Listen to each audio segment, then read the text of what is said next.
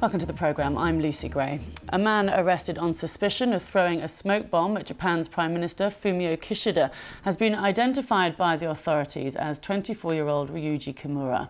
There are no further details regarding a possible motivation. Mr. Kishida was about to give a speech in support of a local candidate of his ruling party, the LDP. Prime Minister Kishida made a speech at another location later on where he said the incident should not be allowed to disrupt the electoral process.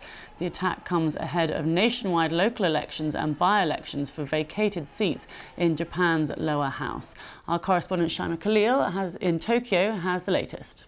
Very dramatic scenes coming this morning from Wakayama in western Japan.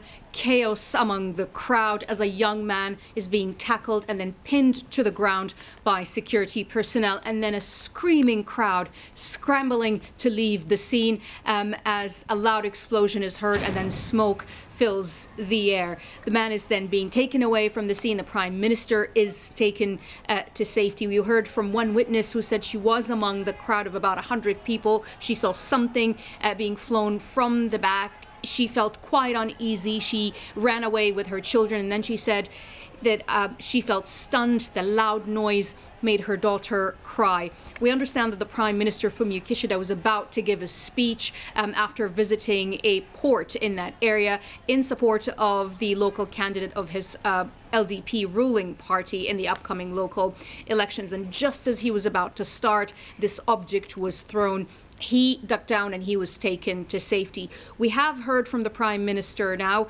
This event was cancelled in that particular venue, but then in another um, in another event, he addressed the crowd, appearing, of course, defiant, wanting to send the message that he's unfazed by this, that he won't stop, saying that this shouldn't stop the electoral process, that we're doing something important, and that it should not be stopped by this. But it does raise important security questions, doesn't it? Particularly as it comes uh, just a, a while after the assassination of the former Prime Minister Shinzo Abe.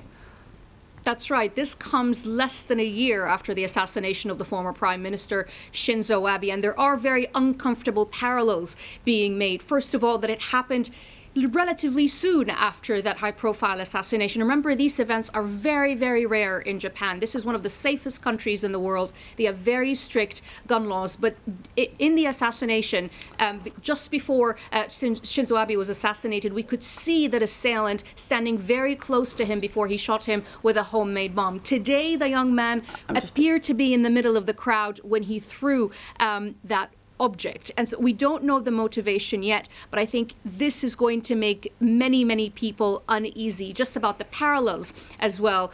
Uh, Shinzo Abe was also giving a political speech, and that was what Kishida was, Mr. Kishida was trying uh, to do. Since the assassination of Shinzo Abe, there has been heightened security around politicians, but also a heightened degree of nervousness, and I think today's incident is just going to increase that a lot further.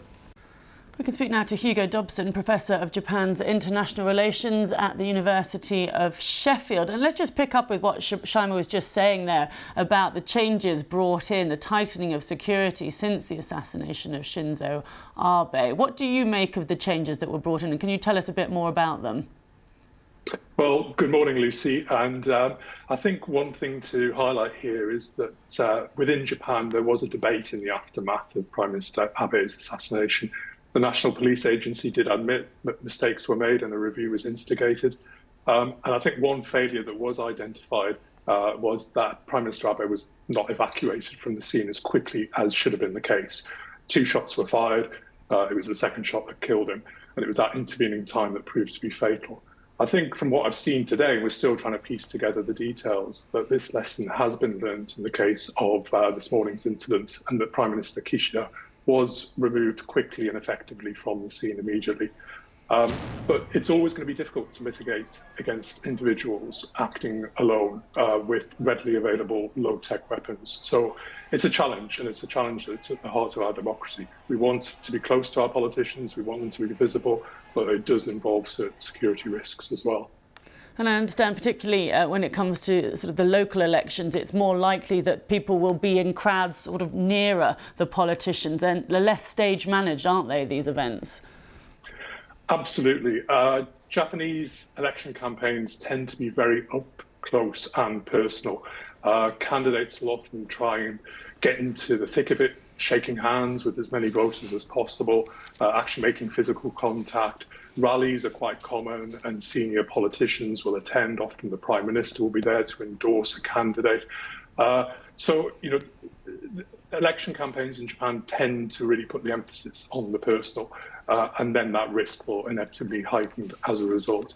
But it is interesting to see that Prime Minister Kishida did continue uh, with the scheduled uh, uh, talks today and wasn't fazed by the incident. Okay, well, good to talk to you. Thank you, Professor Hugo, Dobson there from the University of Sheffield.